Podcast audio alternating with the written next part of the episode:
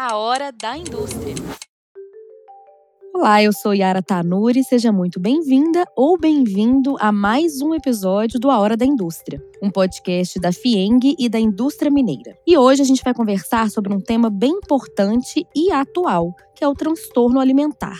Segundo especialistas, transtornos alimentares são caracterizados por dificuldades na alimentação e na relação da pessoa com o corpo. A origem do problema é multifatorial e está associada a fatores genéticos, hereditários, psicológicos, sociais, entre outros. Conforme a Organização Mundial da Saúde, a OMS, cerca de 10 milhões de brasileiros sofrem com algum tipo de transtorno relacionado à alimentação. A pandemia da Covid-19, que deixou muitas pessoas em isolamento social, foi um fator que potencializou distúrbios psicológicos e, consequentemente, transtornos alimentares.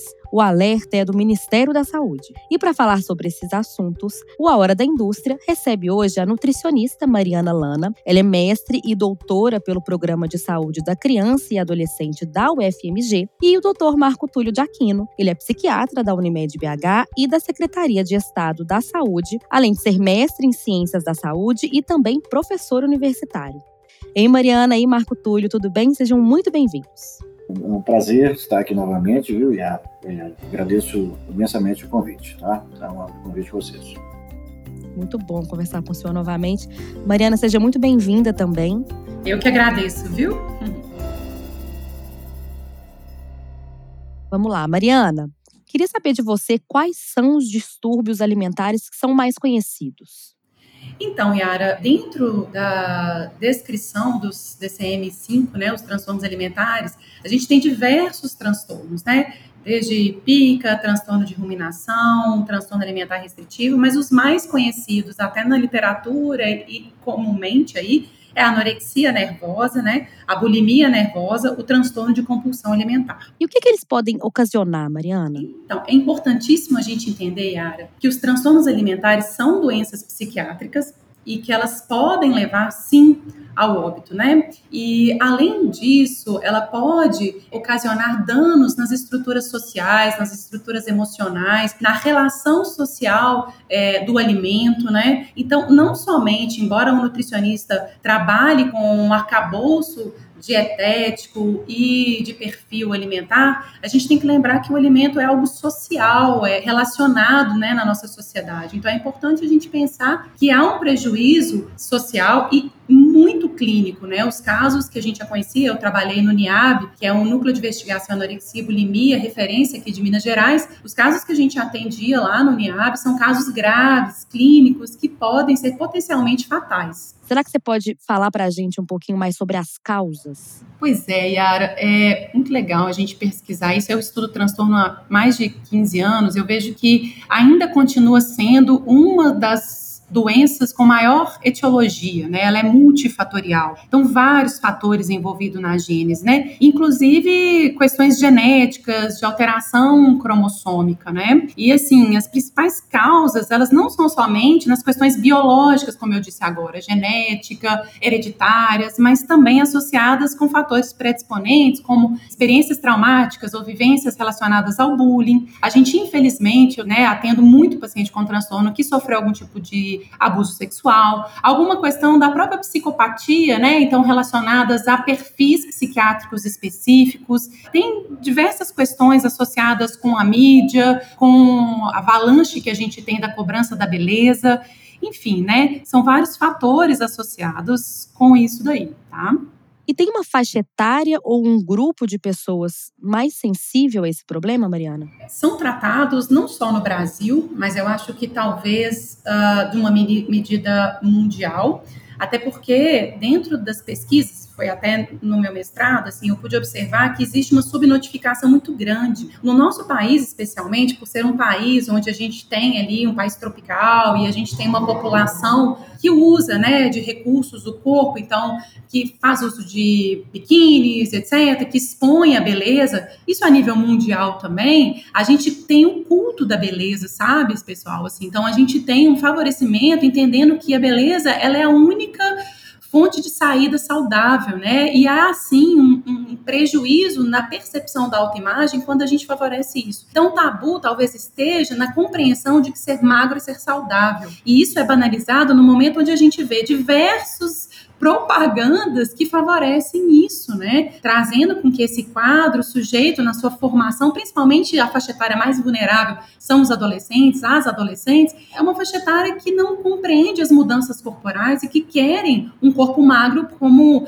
estereótipo de beleza, né? Então há essa cobrança maciça na, na, na padronização da beleza, né? Doutor Marco Túlio, queria também que o senhor falasse para os ouvintes como que a gente pode identificar um distúrbio alimentar. Quais que são os sintomas mais recorrentes? Então, essas duas principais patologias, que são a anorexia e a bulimia, elas estão intimamente relacionadas, porque representam uh, alguns sintomas comuns. Então, qualquer ideia prevalente desses quadros? Preocupação excessiva com peso, que vem aí de uma representação alterada que o indivíduo tem da sua forma corporal e mesmo um medo patológico que esses indivíduos desenvolvem de engordar.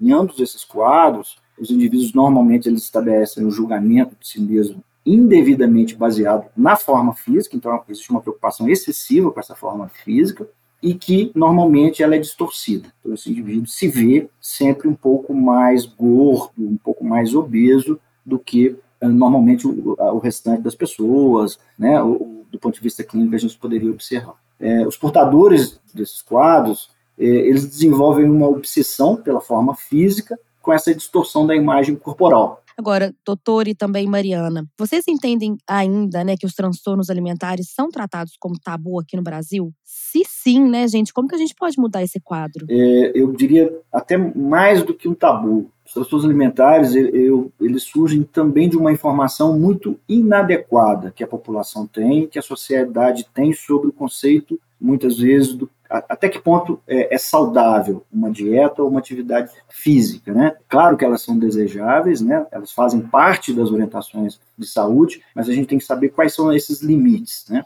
Nós podemos dizer que é uma epidemia do culto ao corpo, que se multiplica aí numa população patologicamente preocupada com essa estética corporal e que vai afetar aí por alterações, vai ser afetado por alterações psíquicas relacionadas a esse esquema corporal. Então, é, ultrapassa esse limite do cuidado, que é razoável e bastante aceitável e desejável né, da saúde. Então, é um pensamento falho e doentio parte desse grupo que é, cultua aí a obsessão pela perfeição do corpo mais do que a busca natural de saúde. Quero também saber da Mariana como que ela vê esse assunto. Então, Yara, é legal essa pergunta que eu falo, né? Eu trabalho há tanto tempo com relação ao alimento, né? Eu sou professora universitária há mais de 10 anos, eu falo muito com meus alunos de nutrição. Nós, profissionais dos alimentos, a gente não trata com comida, a gente trata de pessoas, né? E essa pessoa não, que habita em um corpo. Então, a gente lida com alimento que nutre uma alma, né? Que nutre uma relação com aquele alimento. E a partir do momento onde eu tenho um, uma relação doentia, sofrida com esse alimento, isso há uma repercussão emocional e social. Eu já tive pacientes aqui no meu consultório em que começou o transtorno alimentar a partir de imagens de prato e, e, a, e, a, foto do corpo. Então, cada vez que eu diminuía a concentração de comida no meu prato, eu diminuía o meu perfil da minha imagem, né? Ah, vamos dizer, se eu ficava mais magra. Então, o alimento, ele deve ser tratado de uma maneira integral, social, e que sim, a gente deve também ter os prazeres, né, desse alimento, né? Comer o que a gente gosta também. Mariana, você considera que o transtorno alimentar vai além dos problemas com a alimentação? A saúde mental, ela trabalha numa perspectiva na integralidade, mais uma vez, do sujeito, né? E a alimentação, como eu disse na resposta anterior, ela está relacionada com a nossa integralidade do viver. Quando a gente traz que as redes sociais, ela traz para gente outros status de vida, outras relações com a comida, uma alimentação por vezes assim muito saudável. A gente vive o que a gente tem na nutrição e a gente até brinca do terrorismo nutricional. Então a gente começa a diminuir as nossas é, questões sociais, deixa de sair com os amigos, comer coisas que são gostosas, porque a gente tem medo de engordar. É como se o alimento fosse punido num lugar onde não existe, né? A gente pode comer de tudo. Então a nossa saúde emocional está diretamente ligada com as nossas escolhas de vidas, não só daquilo com quem eu convivo, mas daquilo que eu como. O adolescente, por exemplo, ele é inserido num contexto ali, dos amigos onde tem uma alimentação extremamente desregulada, por exemplo, sai com os amigos para ir para barzinhos, para ir para fast food. No entanto, há uma cobrança que é até antagônica dele ser magro.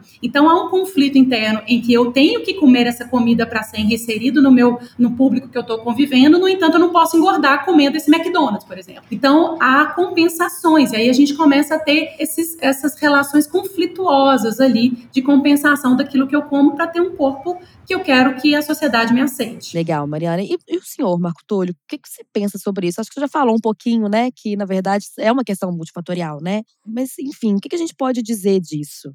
De um modo geral, desejar ter um corpo melhor não implica necessariamente sofrer de um transtorno emocional. O que, que a gente tem que re refletir quando a gente fala de transtorno alimentar, principalmente anorexia e bulimia? Podemos dizer, os chamados transtornos alimentares são o que a gente pode dizer os sintomas da moda. Eles estão entre as novas formas do adoecer do indivíduo contemporâneo, que é o adoecer psíquico com repercussões orgânicas que passa a desafiar todos os profissionais de saúde. Toda a comunidade acaba, de alguma forma, enfrentando essa dificuldade. Então, a formação do indivíduo e o que ele recebe na sua casa, na sua escola, na mídia, o que ele vê na televisão, no cinema, tudo isso vai influenciar nessa nova cultura da magreza. Então, essa busca obsessiva da perfeição do corpo, ela vai se apresentar de várias formas. É, é esse aparato que vai desenvolver essa denominada, a gente pode chamar aí de cultura do esbelto que vão mudando, né, de acordo com o tempo. E hoje em dia, a gente tem muito essa questão das redes sociais, né? Queria, inclusive, falar um pouquinho sobre isso, doutor, ouvir sua opinião sobre como as redes sociais podem potencializar essa insatisfação das pessoas com o próprio corpo, principalmente nas mulheres, né?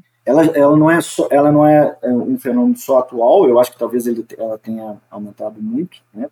Pela presença constante das redes, agora, desse acesso muito fácil né, das redes sociais, mas ela sempre exerceu uma pressão, né? No cinema, na televisão. Então, dos requisitos para se ter êxito e aceitação social, ou pelo menos o que é colocado midiaticamente, é ter um físico apropriado. O padrão de beleza é, estabelecido, regra geral, geral, é esse padrão físico ou estético, é, parece que pré-definido. E estar magro ou magra é uma condição. Existe uma rejeição social à obesidade principalmente a obesidade feminina. Então, isso faz com que as adolescentes sintam esse impulso incontrolável de se manter magra. Então, a, a publicidade entra fortemente nesse processo porque ela traz essa, essa visão de que o glamour e a glória, né, ou o sucesso, está ligado a esse padrão físico. Talvez até condicionando a ideia de que o êxito social, profissional e até familiar está ligado a essa questão do peso. Então, ao contrário do que as, muitas vezes as pessoas pensam, né? anorexia e bulimia não são doenças de jovens imaturos, tá? É, existe maturidade, mas não é sempre o comportamento temporário desse indivíduo diante de uma situação ou de um espelho ou de, um, de uma imagem que ele está passando. São indivíduos em função dessas causas multifatoriais que estão em sofrimento psíquico, e isso é um fato, e isso é a diferenciação importante, e vão precisar de ajuda, e de ajuda especializada há uns estudos atuais mostrando que o aumento da exposição desses jovens, desses adultos jovens às redes sociais, tem favorecido procedimentos estéticos de tal maneira em que a própria Sociedade Brasileira de Dermatologia fez uma nota falando da importância da autoimagem, né? Hoje houve mais de 100% do, dos aumentos dos procedimentos estéticos, né? Em que o sujeito agora não trata mais quem é a realidade, ele já chega no consultório é, com um filtro do Instagram ali para que ele receba essa imagem. Então a gente até brinca, né? Para que academia se a gente tem cirurgias plásticas e a gente sabe que os quatro principais fatores de risco para o sujeito desenvolver um transtorno alimentar, digo, reforço, transtorno alimentar é um transtorno psiquiátrico, são o primeiro deles, né, que a gente fala é a família, a estrutura familiar, isso aí desde publicações antigas. A segunda é a escola, Terceiro, a imagem corporal. E o quarto elemento incluído atualmente é a mídia. Então, a mídia é um fator de risco e com muita carência na fiscalização. Não existe uma fiscalização para esse processo de globalização de cultura da beleza, né? Então, sim, tem que tomar muito cuidado com o que esses adolescentes estão vendo. Só para exemplificar, assim, nos países industrializados, principalmente nos países desenvolvidos, aos 15 anos de idade, uma em cada quatro meninas faz regime é, para emagrecer. Em quase nenhum desses casos, você constata que essa menina está acima do peso acima da normalidade. Uma em cada quatro está fazendo regime, mesmo que ela esteja dentro do padrão aceitável. É, é uma pesquisa também perguntando para as pessoas assim: se ela se sente gorda, mesmo que as outras pessoas a vejam como magra. 58% das meninas de 15 anos, elas contestaram essa informação. Elas sempre se acham gordas, mesmo que as outras pessoas considerem essa jovem é magra. Agora, é, aproveitando esse assunto que o senhor trouxe sobre dieta, né? Eu queria perguntar para Mariana se essas dietas super restritivas, né? Essa obsessão pela alimentação saudável, elas podem contribuir para esse desenvolvimento dos transtornos alimentares, que é o que o doutor Marco Túlio está falando, né? Como encontrar um equilíbrio, Mariana, para se alimentar bem, né? De maneira saudável, mas sem desenvolver aí, né? Um transtorno alimentar? Então, Yara, é, eu brinco também na graduação, só para agregar para os meus amigos ali, que nós temos dois tipos de nutricionista, né? O nutricionista que dita o que o sujeito vai comer, então a gente tem aqueles ditadores, você vai comer isso, tem que comer isso, tem que comer aquilo, e aqueles que educam. Então eu convido todo mundo a procurarem profissionais que vão te ensinar a comer. Hoje a gente tem um medo de comer algo que a gente acha que engorda, né? Ah, eu não vou tomar aquela cerveja, eu não vou comer aquela pizza, eu não vou comer aquele chocolate, porque eu não sei comer, né? Então, é, o equilíbrio está na educação nutricional. E é importantíssimo é o que eu falar que existem sujeitos que estão em, em risco que vivem comendo transtornado, né? O que é comer transtornado? Eu tenho um transtorno do meu comportamento alimentar. Eu como pelo afeto, eu como pela, pela falta de, de, de tempo. Eu como, então, isso é um comer transtornado. No entanto, quando eu como já com sintoma de transtorno alimentar, já é algo mais agravado, a gente agrava esse comportamento. Então, aqui, com esses pacientes que têm transtornos alimentares, a gente trata um comer diferente, com uma perspectiva né, é, de uma nutrição comportamental, de uma, de uma alimentação plena. Hoje a gente usa muito mindfulness né, na nossa propedêutica e vários estudos mostram que é um, uma técnica de cognitiva comportamental que traz uma, uma melhora nesses quadros uh, dos transtornos alimentares. Legal, Mariana, interessante esse ponto de vista. Agora, gente, eu queria saber também se a gente consegue fazer essa, uma relação aí da saúde mental com a alimentação. E se também o transtorno alimentar, se ele pode gerar outros problemas psicológicos. Queria começar com o senhor, Marco Túlio. Na literatura sobre o tema, né, é mais regra do que exceção. Então, o surgimento precoce desses quadros e a sua frequente cronificação, às vezes se torna difícil diferenciar o que, é a doença principal e o que, é a comorbidade e a própria característica de personalidade do indivíduo. Você vai ter esse né, envolvimento amplo, né? Doença, comorbidade e todo o processo. É, a literatura mostra que indivíduos com transtorno de déficit de atenção e hiperatividade né, costumam ter quadros, indivíduos depressivos, ansiosos, transtorno obsessivo, a correlação né, é, com transtorno obsessivo compulsivo, indivíduos que têm dependência de álcool e substâncias psicoativas, indivíduos com transtornos de personalidade e uma, um quadro que eh, às vezes se manifesta, é muito presente também, é né, uma associação, que é o transtorno dismórfico corporal, que é um indivíduo que tem essa autoimagem bastante alterada, independente do peso que ele tem. Existem alguns traços de personalidade também que você observa, né? então os indivíduos que têm anorexia, por exemplo, têm uma tendência maior, né, a ser indivíduos mais obsessivos, eles têm o que a gente chama de um espectro obsessivo compulsivo. Enquanto que o indivíduo bulímico, é, ele tem mais uma tendência à impulsividade, à desorganização, né, à extroversão preocupação com o modismo. É uma característica de personalidade que muitas vezes esses indivíduos têm. Tá? Eu queria só fazer uma contraposição para a gente não achar que né, é, é, a questão do alimento, né, eu acho que o alimento, nós não podemos esquecer que o ato de comer ele é uma experiência social extremamente importante da nossa vida, né, da nossa história tem esse aspecto cultural, social, né? Então, quando a gente fala aí né, das características dos alimentos, né? Então, podemos falar culturalmente, dieta mediterrânea, comida americana, italiana, indiana, comida mineira, né? né a importância que isso tem, inclusive, é, do ponto de vista emocional, aí pensando nesse lado né, de agregação, né? é um fenômeno de comunicação social. É, então, através da comida, é, nós nos reuni reunimos, e nos identificamos. É, de forma que a maioria dos atos sociais, a comida ocupa um lugar de grande destaque. Então, a preocupação que a gente tem é com a facilidade que o indivíduo tem para se alimentar mal, juntamente com essa cultura do emagrecimento, que pode e normalmente leva aos, ao aumento dos casos de transtornos alimentares. Agora, gente, em relação ao tratamento desses transtornos, os profissionais da saúde entendem que o tratamento deve ser multiprofissional e que o diagnóstico precoce favorece os cuidados com o paciente. Eu falo, olha, a intervenção precoce melhora o prognóstico demais da doença, sabe? Às vezes acontece que a gente lá no serviço secundário do hospital chegava paciente já grave, que ia direto internar e alguns, infelizmente, vinham a óbito, né?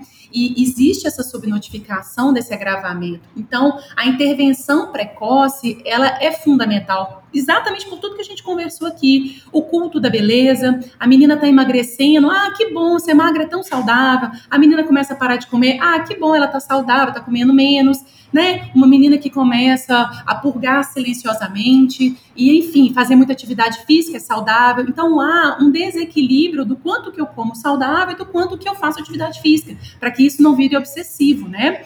E a identificação precoce é fundamental. Uma dica aí para os colegas de profissão é que a gente tem alguns documentos que nos ajudam, né, nessa identificação precoce, que são aqueles inquéritos, tá? Então, quem tiver interesse de estudar um pouco desses inquéritos, a gente chama dos questionários autoaplicáveis. O IT, tá? Procurem sobre o IT, procurem sobre o BITE, procurem sobre outros questionários que você se entrega para o seu paciente e ele vai anotar. Então, é fundamental essa identificação precoce, tá? Com relação em trabalhar outros profissionais, a própria Academia Americana de Psiquiatria e outras entidades que estudam transtornos alimentares falam, né? Até no Guidelines canadense, publicado recentemente, há uma nota falando, né? Não tratem transtornos alimentares sozinhos. Então, nós nutricionistas, é muito comum o paciente que a, a, a não está comendo bem está emagrecendo, a mãe leva primeiro no nutricionista. Eu já tive mais de 10 casos, centenas, dezenas de casos que chegaram aqui e eu simplesmente falei assim: olha, o caso da sua filha, eu preciso que um cardiologista olhe. E aí a cardiologista já encaminhou para internar, e teve uma dessas pacientes ano passado, que inclusive nós quase perdemos. Ela teve o Covid, né? Foi um, caso bem grave, inclusive que eu tive que ir no hospital para conversar com a equipe de suporte né, nutricional. Então é fundamental uh, que a gente tenha o um amparo de outros profissionais desses pacientes tá? Porque são pacientes que é o que eu brinco, a gente não trata sozinho, né? Eu preciso que o psiquiatra nos ajude falando de quem que trata, qual que é a questão psiquiatra desse paciente, qual é a medicação que ele vai tomar. Eu que fazia parte da equipe de suporte clínico nutricional, se ele tem um paciente que qual é o agravamento clínico que ele está tendo, instabilidade hemodinâmica ou metabólica, eu preciso do psicólogo nos auxiliando e, de preferência aí que ele encontre uma terapia que hoje a recomendação é mais numa perspectiva comportamental cognitiva ou outra que o paciente se encontre e eu preciso da família, né? Então a gente não trabalha sozinho. Eu acho que os transtornos alimentares eles são doenças psiquiátricas que são fundamentais o trabalho em equipe. Tudo que é diagnosticado e tratado precocemente tem melhor resultado. Assim, a atenção, né, é, em buscar ajuda, reconhecer o quadro é fundamental para que a gente tenha um bom desfecho nessas situações, tá?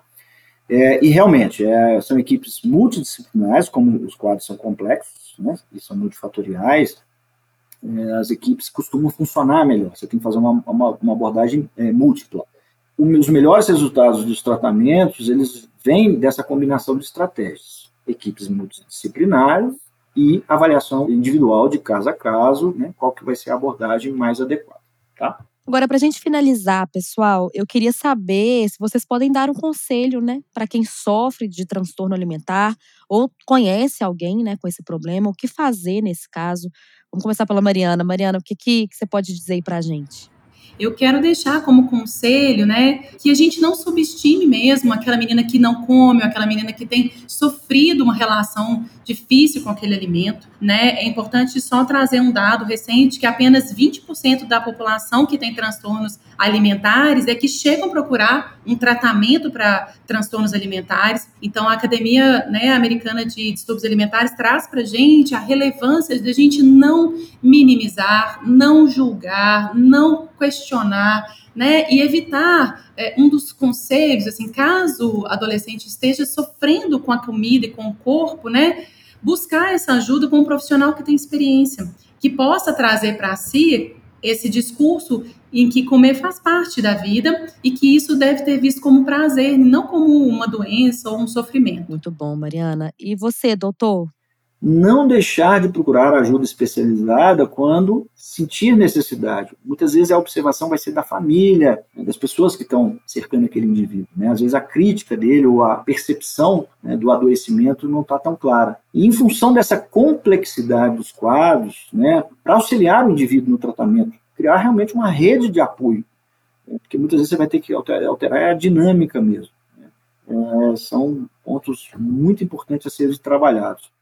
Pessoal, quero agradecer a vocês dois aí pela presença nesse episódio da Hora da Indústria. Vamos torcer para que cada vez mais pessoas se conscientizem né, sobre esse assunto, sobre a importância desse assunto. Como o senhor disse também sobre a questão do tabu, né, que a gente consiga enxergar esses temas com mais é, tranquilidade mesmo, falar sobre isso é importante. Muito obrigada, viu, doutor Marco Túlio? Eu que agradeço imensamente novamente o convite tá, da FINEG, de vocês, a gentileza. É um prazer, estou à disposição. Muito obrigada, Mariana, pela participação. Mais uma vez, agradecendo, lembrando né, e destacando que há o Dia Mundial de Conscientização de Transtornos Alimentares, é no dia 2 de junho, então que a gente defenda essa bandeira e que os pacientes precisam ser acolhidos e que eles não comem não é porque eles não querem comer, né? Porque é uma relação ali sofrida que eles estabelecem com a comida. Muito obrigada, pessoal. E é isso aí, chegamos ao fim de mais um episódio. Eu espero que você tenha gostado. A Fieng está no Instagram, FiengOficial, e você pode acompanhar as notícias pelo nosso portal no www.fieng.com.br. Não esqueça de seguir o nosso podcast. Toda segunda-feira estamos aqui com um assunto relevante para você. Eu fico por aqui e até o próximo episódio.